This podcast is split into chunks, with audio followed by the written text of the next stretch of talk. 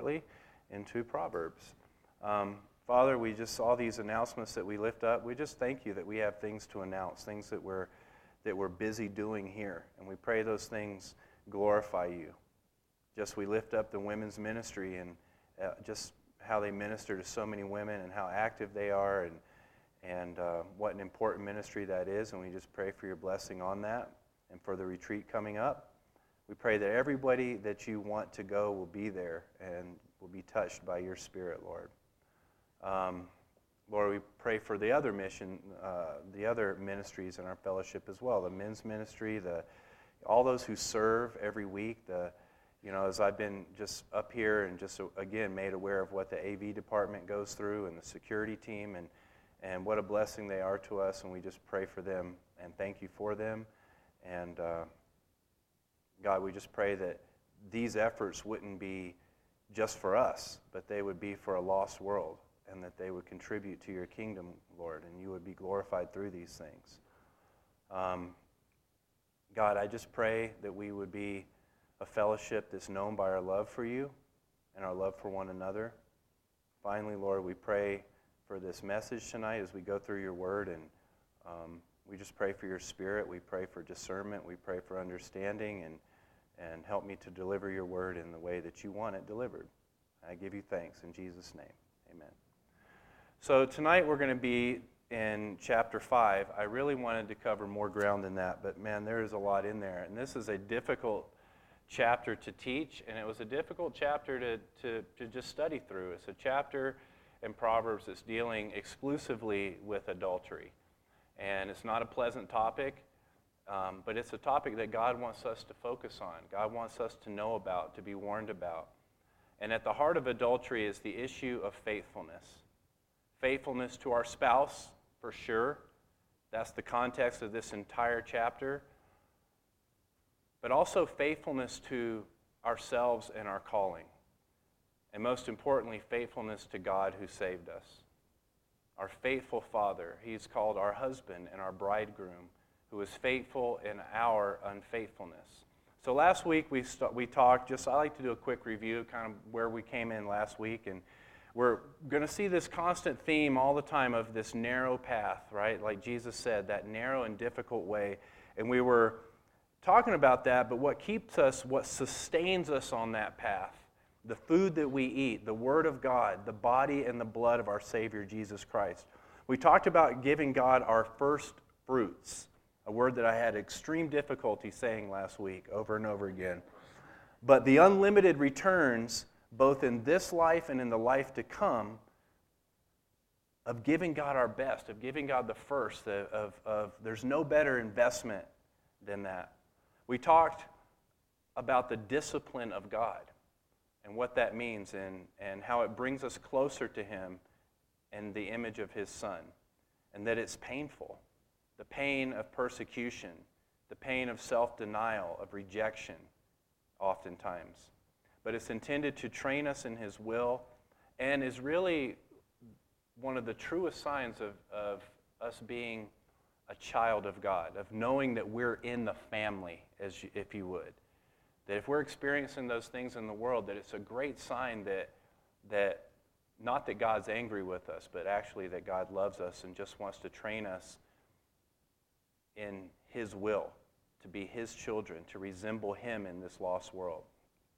Now, I was listening to the, the study on Sunday, and I was kind of con- I was I was convicted that I hadn't really touched on this as much because Proverbs can be the kind of book we did. Well, let me back up. We started some ground rules, and we said, I said, I think it was important for all of us to remember that we can't really interpret the book of Proverbs apart from the gospel, apart from the revealed person and teachings of Jesus Christ. We can't take them out on their own and try to make a doctrine out of them. That's not what they're intended to be like. But the one thing that I haven't really emphasized, I don't think, is that, guys, without God's Spirit, we cannot keep the commandments of God. It is a spiritual thing. We can't do this in our flesh. And I, and as, as Sean's been teaching through Galatians, you know, I was really wanted to make sure that we understand that because Proverbs can be kind of a defeating book because it puts this standard out there, and we're all going to fail in some way or another at some point. But just to remember that it's God's Spirit that does give us the power to choose. And I think that's the most important thing we have as Christians is God's Spirit. We're not, we're not enslaved to our sin anymore. We have a choice that God's Spirit gives us to choose to have victory over those things, as opposed to, like we'll see, being led into all kinds of areas of temptation and defeat. So, the indwelling of the Holy Spirit and the grace of God. Um, to make, when we do that, it makes the sacrifice of Jesus worthless. That was something that was really brought out on Sunday, too. To exchange the freedom of grace for the chains of legalism. And I really want to make sure we're not getting that impression as we read through this, because Solomon's going to say over and over again, My son, keep my commandments. Don't forget my teaching. Do these things. And then when we fail and we, we, we're not, you know, we fall in some way, you know, it's very, it can be very defeating, but to understand that God's Spirit is the, is the way that we're able to do that. Solomon himself fell because I think in large part he didn't have access to the Holy Spirit in the same way that we do today. So let's read, uh, start in Proverbs chapter 5. And I'm reading from the English Standard Version. It says, My son, be attentive to my wisdom, incline your ear to my understanding, that you may keep discretion, and your lips may guard knowledge. For the lips of a forbidden woman drip honey, and her speech is smoother than oil. But in the end, she is bitter as wormwood, sharp as a two edged sword. Her feet go down to death, her steps follow the path to Sheol. She does not ponder the path of life. Her ways wander, and she does not know it. I want to say right up front, too, this, this passage is going to seem to be pretty hard on this woman that we're going to read about. The same could be said of men. Solomon could have said, My daughter. This isn't exclusive, this isn't a gender exclusive thing. So I hope we just get that clear. But I do, as we, we want to keep take the word as it says, and he's describing this woman. The Father admonishes us first and foremost, right, to attend to his wisdom, to hear, to hear. Hearing in a way that we treasure and guard what he says, to hear and to do. Matthew 7 25 says this Everyone then who hears these words of mine and does them will be like a wise man who built his house on the rock, and the rain fell, and the floods came, and the winds blew and beat on that house, but it did not fall, for it had been founded on the rock. He would go on to say, the one who doesn't do that is what? A man that built his house on, on the sand, and it didn't have a foundation. And when these same trials came, the house fell, and he says, Great was the fall of it. The rains of trial, the floods of temptation, the winds of persecution cannot move us when we abide in Him who is always faithful. Again, in His Spirit, not in our own strength. We're told one of the main reasons to listen to God is that in so doing, we have discretion.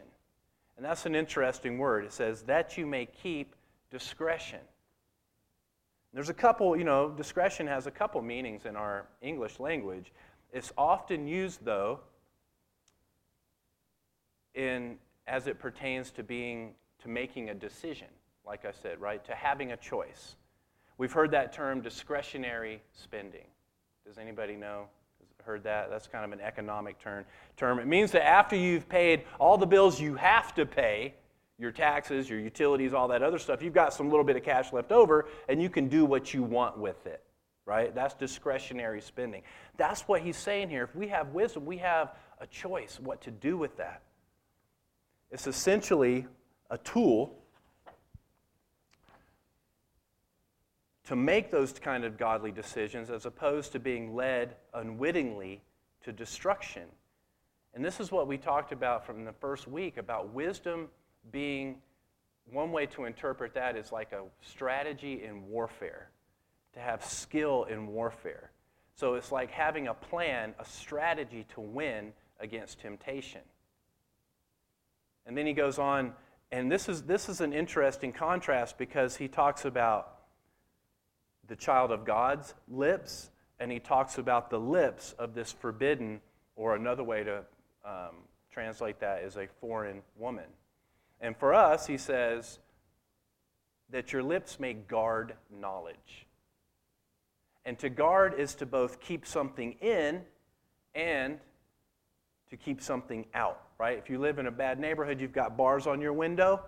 That's not to keep you in, hopefully. That's to keep people from coming in. But also, we guard we do do that. That's what our whole prison system here locally is about, right? Keeping people in. So it can go both ways, but to guard knowledge. And I really was like thinking about this, and my wife was reading this, this amazing book, and, and she kind of, uh, we were talking about this, and she was, this lady brings out the fact that in Hebrew, this, this idea of our mouth, our speech, is like a threshold between our heart, between God's Spirit, and the world. And it, it's through those things that we kind of manifest God's Spirit oftentimes to the world around us. And, and um, you know, Jesus confirms that when he says it's out of our heart, and I've quoted this before, that, that we speak. It's the, out of the abundance of the heart, the mouth speaks. And then he goes on to say in that same passage, it's not what goes into us, speaking of a legalistic like dietary plan, but it's what comes out of us that defile us. And he goes on to list all these things. So things that come in, but things that go out are what defile us. And then there's this interesting verse in Malachi 2 7, and it says, it uses the same, same terminology. Again, that's Malachi 2 7. For the lips of a priest should guard knowledge, and people should seek instruction from his mouth, for he is the messenger of the Lord of hosts. And Malachi is, is going to Israel and saying that because they weren't doing that. They were speaking things that weren't from God. When we take, we take down our defenses, essentially, when we allow the world's ideology to dilute the truth of the gospel, right? That's one of the ways that we may not guard knowledge, is allowing things to mix with God's word that should be, like we talked about, engraved on our heart. And I think that we can be tempted to compromise with the world, you know, to be liked and to be accepted. But we're also told in 1 John that to be a friend of the world is to be God's enemy. And so, just trying to round out that idea, I think it's um, really comes down to pride, comes down to do we know better than God? Are we going to let God's word speak for itself? Or are we going to try to add to it or take away from it in order to fit in with a world that doesn't want to hear it? And I think that's one of the ways we're not guarding knowledge. I think that's what I think that's the idea that's being kind of brought out here. Now, in contrast to that, how we're um, being admonished, we have this again this woman, and we're told that her speech is sweet as honey and smooth as oil. And I love, again, Solomon just uses these incredible word pictures that really just give us this impression of something sweet, something soothing. But then we have this proverb in Proverbs 27 6 Faithful are the wounds of a friend, but the kisses of an enemy are deceitful. It's often those words that taste really good, that inflate our ego, that are the most dangerous. No one come up to me and tell me this was a good study. I don't want to hear it. No, I'm just kidding. just walk out of here. No, just. But King David, in writing about one of his betrayers, he also says in Psalm 55 12, his speech, speaking of his betrayer, he says, his speech was smooth as butter, yet war was in his heart. His words were softer than oil, yet they were drawn swords. It's that same kind of language saying that his words, they seemed good at, up front, but they were deadly. They were a precursor to war. They were setting him up for war. I was telling somebody recently, I, I read the, the, um, the Art of War pretty often, probably at least once a year, just to see, just to remind myself of how the world deals with their, their issues. Not so I can employ those ideas, but so I know how I'm being affected. And the very first thing is war is deception. War is deception. If you're weak, let your enemy think you're strong. If you're strong, let your enemy think you're weak. It's all about just those head games. And we see that in politics, right?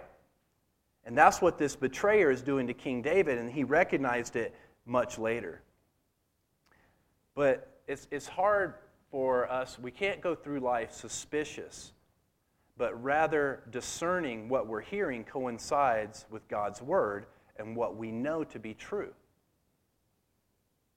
Does that make sense? I think it makes sense. so, you know, I do have a problem with that. I, like I said, I've been in business for a, a long time in this community, and it's easy to become um, cynical, if you want to put it nicely, because, you know, most people, they don't um, have any problem using whatever weakness you may have to their advantage.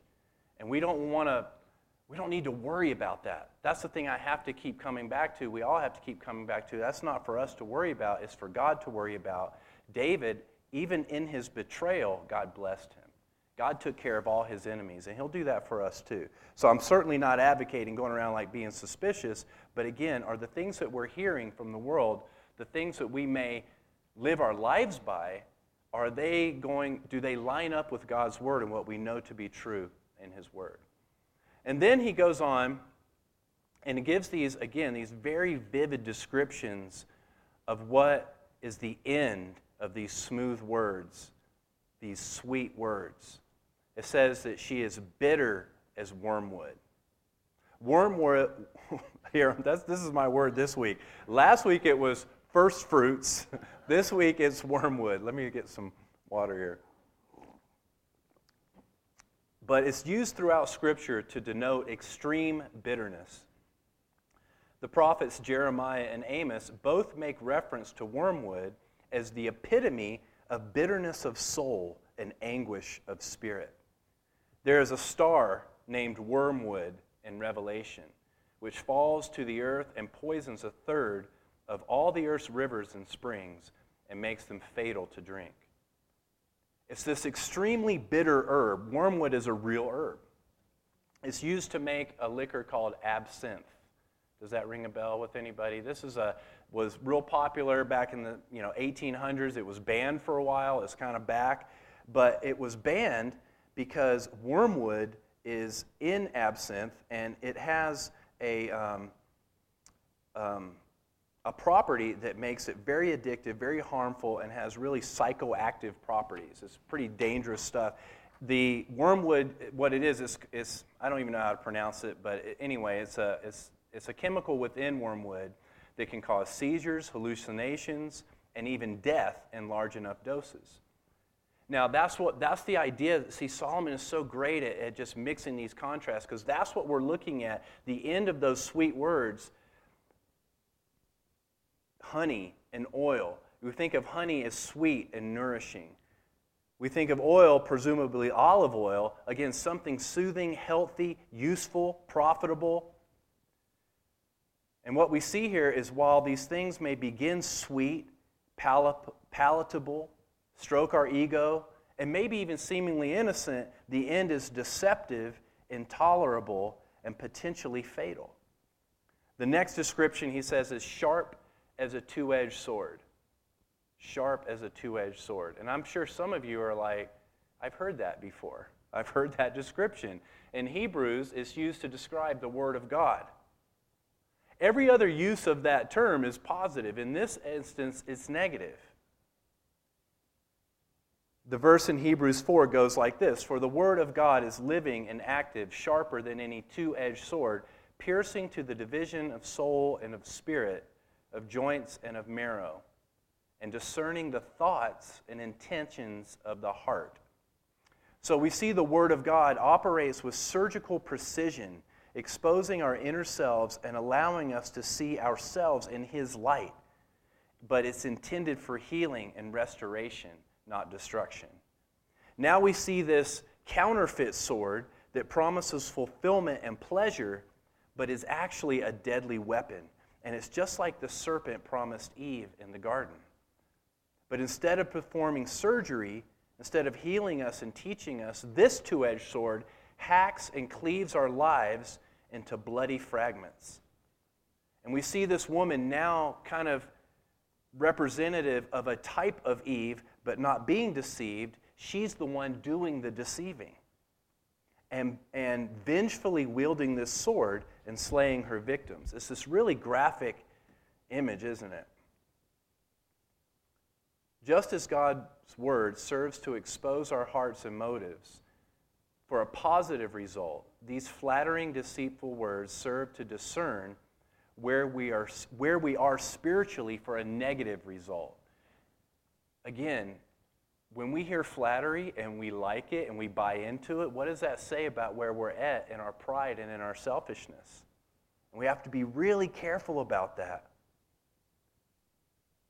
Because what it'll cost us is the loss of everything the loss of our honor, our joy, and peace. And if we don't have a, a defense, we'll fall for these lies every time. And the defense, again, what we're pointed back to is not forgetting God's teaching, God's wisdom, God's spirit, God's word. And finally, her path leads to hell and death. And I don't think that needs a whole lot of explanation. Sheol is a place that's represented in the Bible as a place of separation from God, a place of darkness and anguish. And that's where those steps lead. She does not ponder the path of life. Her ways wander, and she does not know it. This is a great translation from the New Living Translation because, again, it's really vivid, kind of gives us, it says, She cares nothing about the path to life. She staggers down a crooked trail and doesn't realize it. And you can just picture kind of this staggering. Now, it doesn't look like that on its surface. Again, this is a spiritually discerned thing. She could be walking down a runway in New York City. You know what I mean? But her steps go down to death. My wife and I recently visited Boulder, Colorado.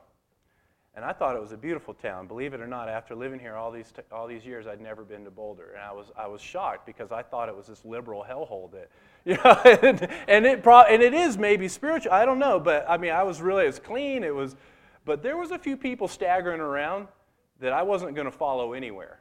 Let me tell you that. And we see them around here in town too. If we could have those spiritual eyes and see that's what's going on. But it doesn't look like that until we look at it with spiritual eyes. If we can see it that way, we're not tempted to follow that, right?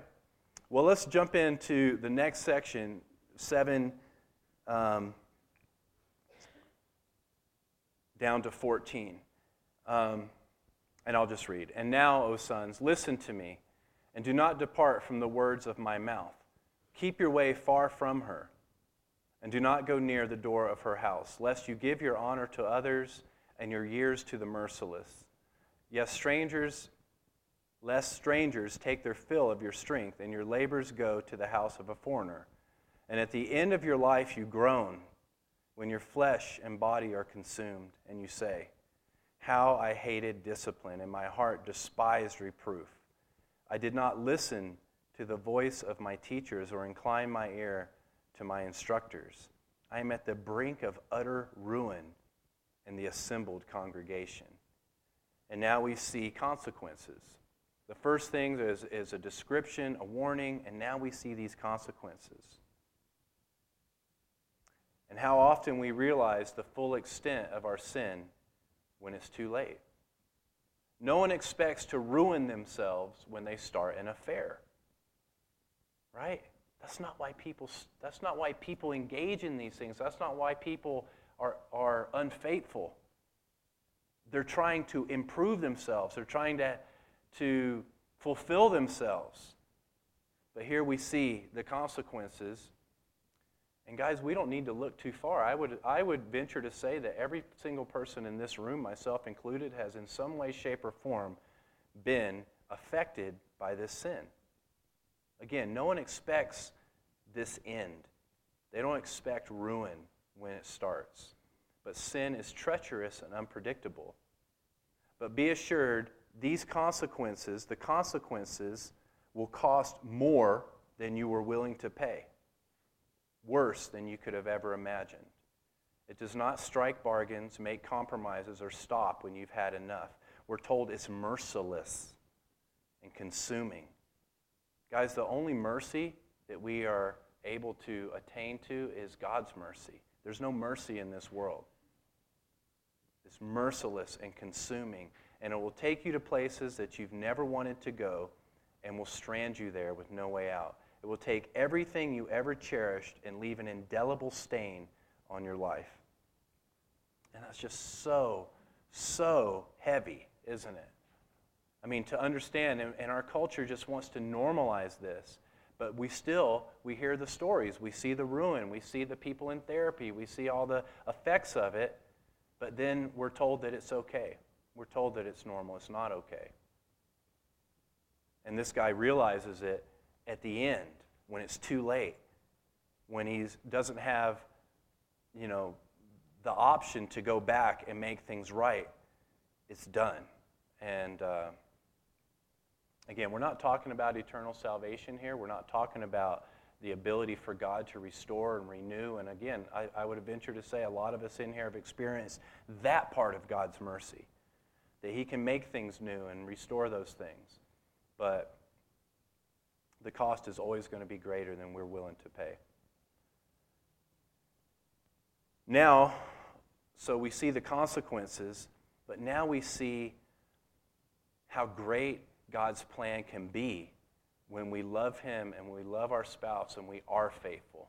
This is a contrast to those terrible, merciless, consuming consequences, and now we see God's beautiful plan and the rewards therein. So in 15 through 23, we'll read. He says, Drink water from your own cistern, flowing water from your own well. Should your springs be scattered abroad, streams of water in the streets? Let them be for yourself alone and not for strangers with you. Let your fountain be blessed and rejoice in the wife of your youth.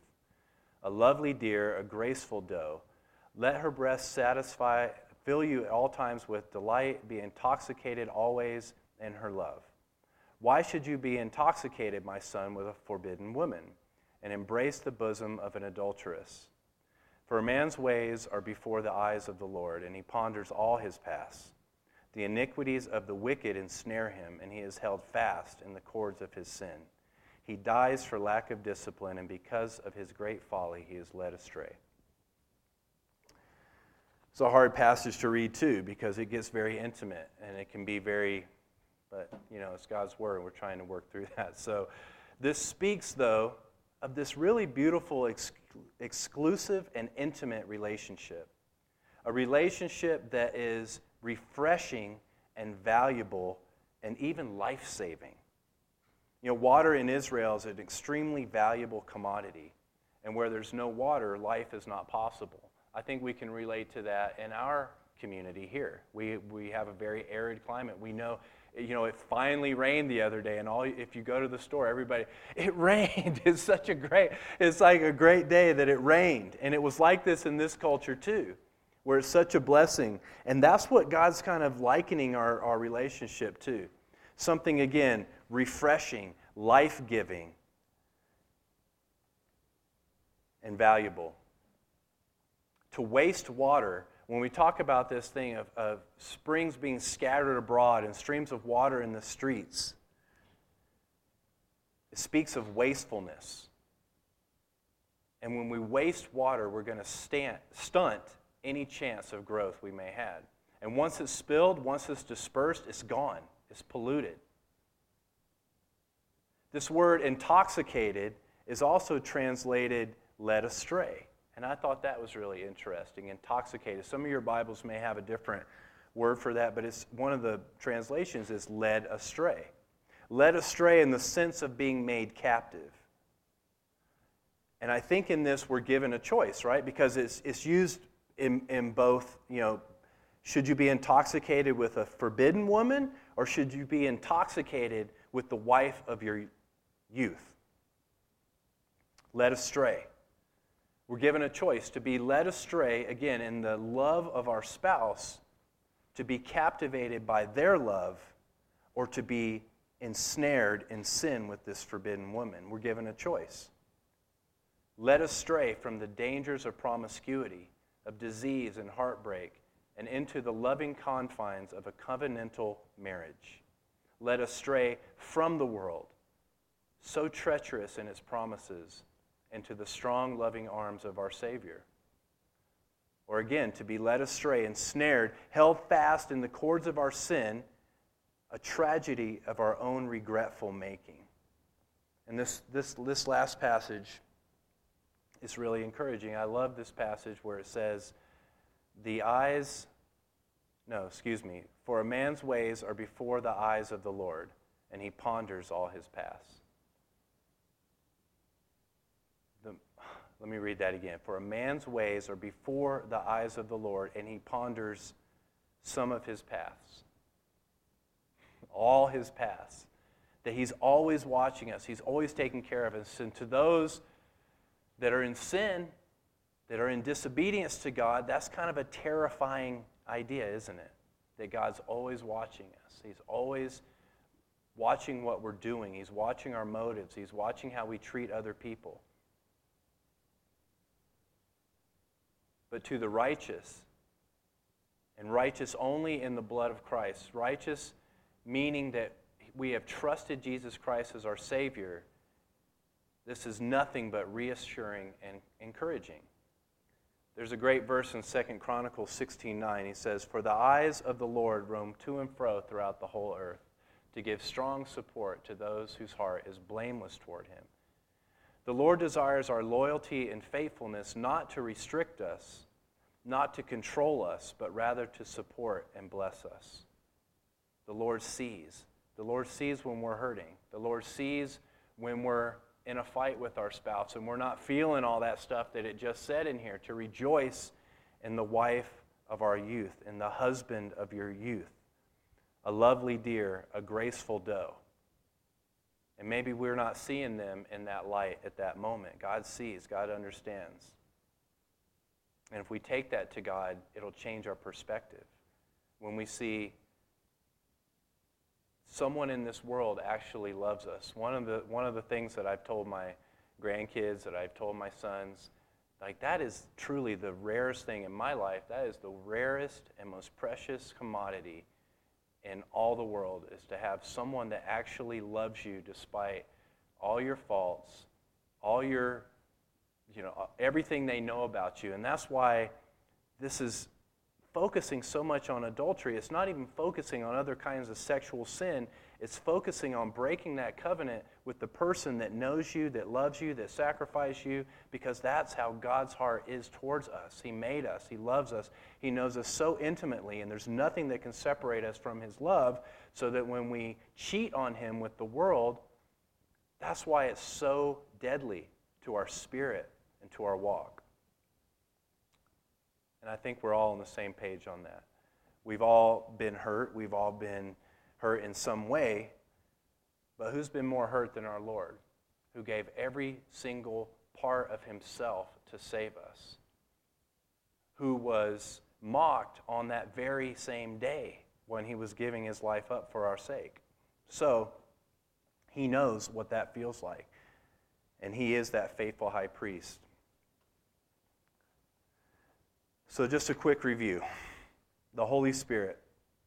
And again, I know that was such a that's such a heavy topic. And again, if there was any way I could not preach that section of Scripture, I would. But we're going through, as is our custom, verse by verse. And again, we do that not because not because we have some compulsion or some legalistic thing. It's because God wants us to hear that. That's why it's there.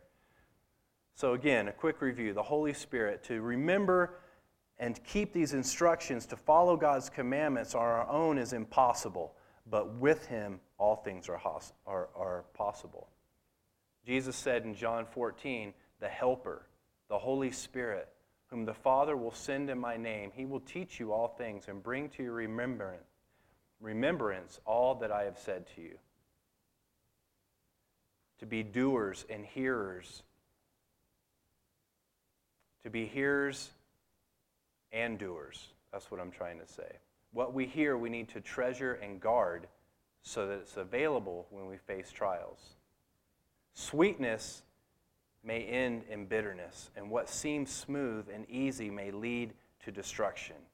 What looks attractive and promises fulfillment will end in ruin when it's opposed to God's truth. No matter what book it's written in, no matter what counselor on TV is telling you, it will not bring you fulfillment and happiness if it contradicts God's word. No matter how sweet it seems, no matter how easy it seems and rational it seems, don't fall for it. And this intoxication, it's okay to be madly in love with our spouses, to be drunk with commitment and just smashed in their presence. We need to be under the influence of His Spirit and over the legal limit when it comes to grace and love for our Savior, as well as the ones closest to us. Over the legal limit. In any case. So, Father, I thank you for this, for this evening. Thank you for getting us through that passage. And truly, Lord, let us take it to heart and to live in a, in a way that is, that is faithful, for you're faithful. And Lord, we can't always be faithful because we're human. And I pray, Lord, fill us with your Spirit. Teach us by your Spirit. Lead us, I pray. And Lord, we thank you for this great fellowship, and I thank you for everybody here tonight. In Jesus' name, amen.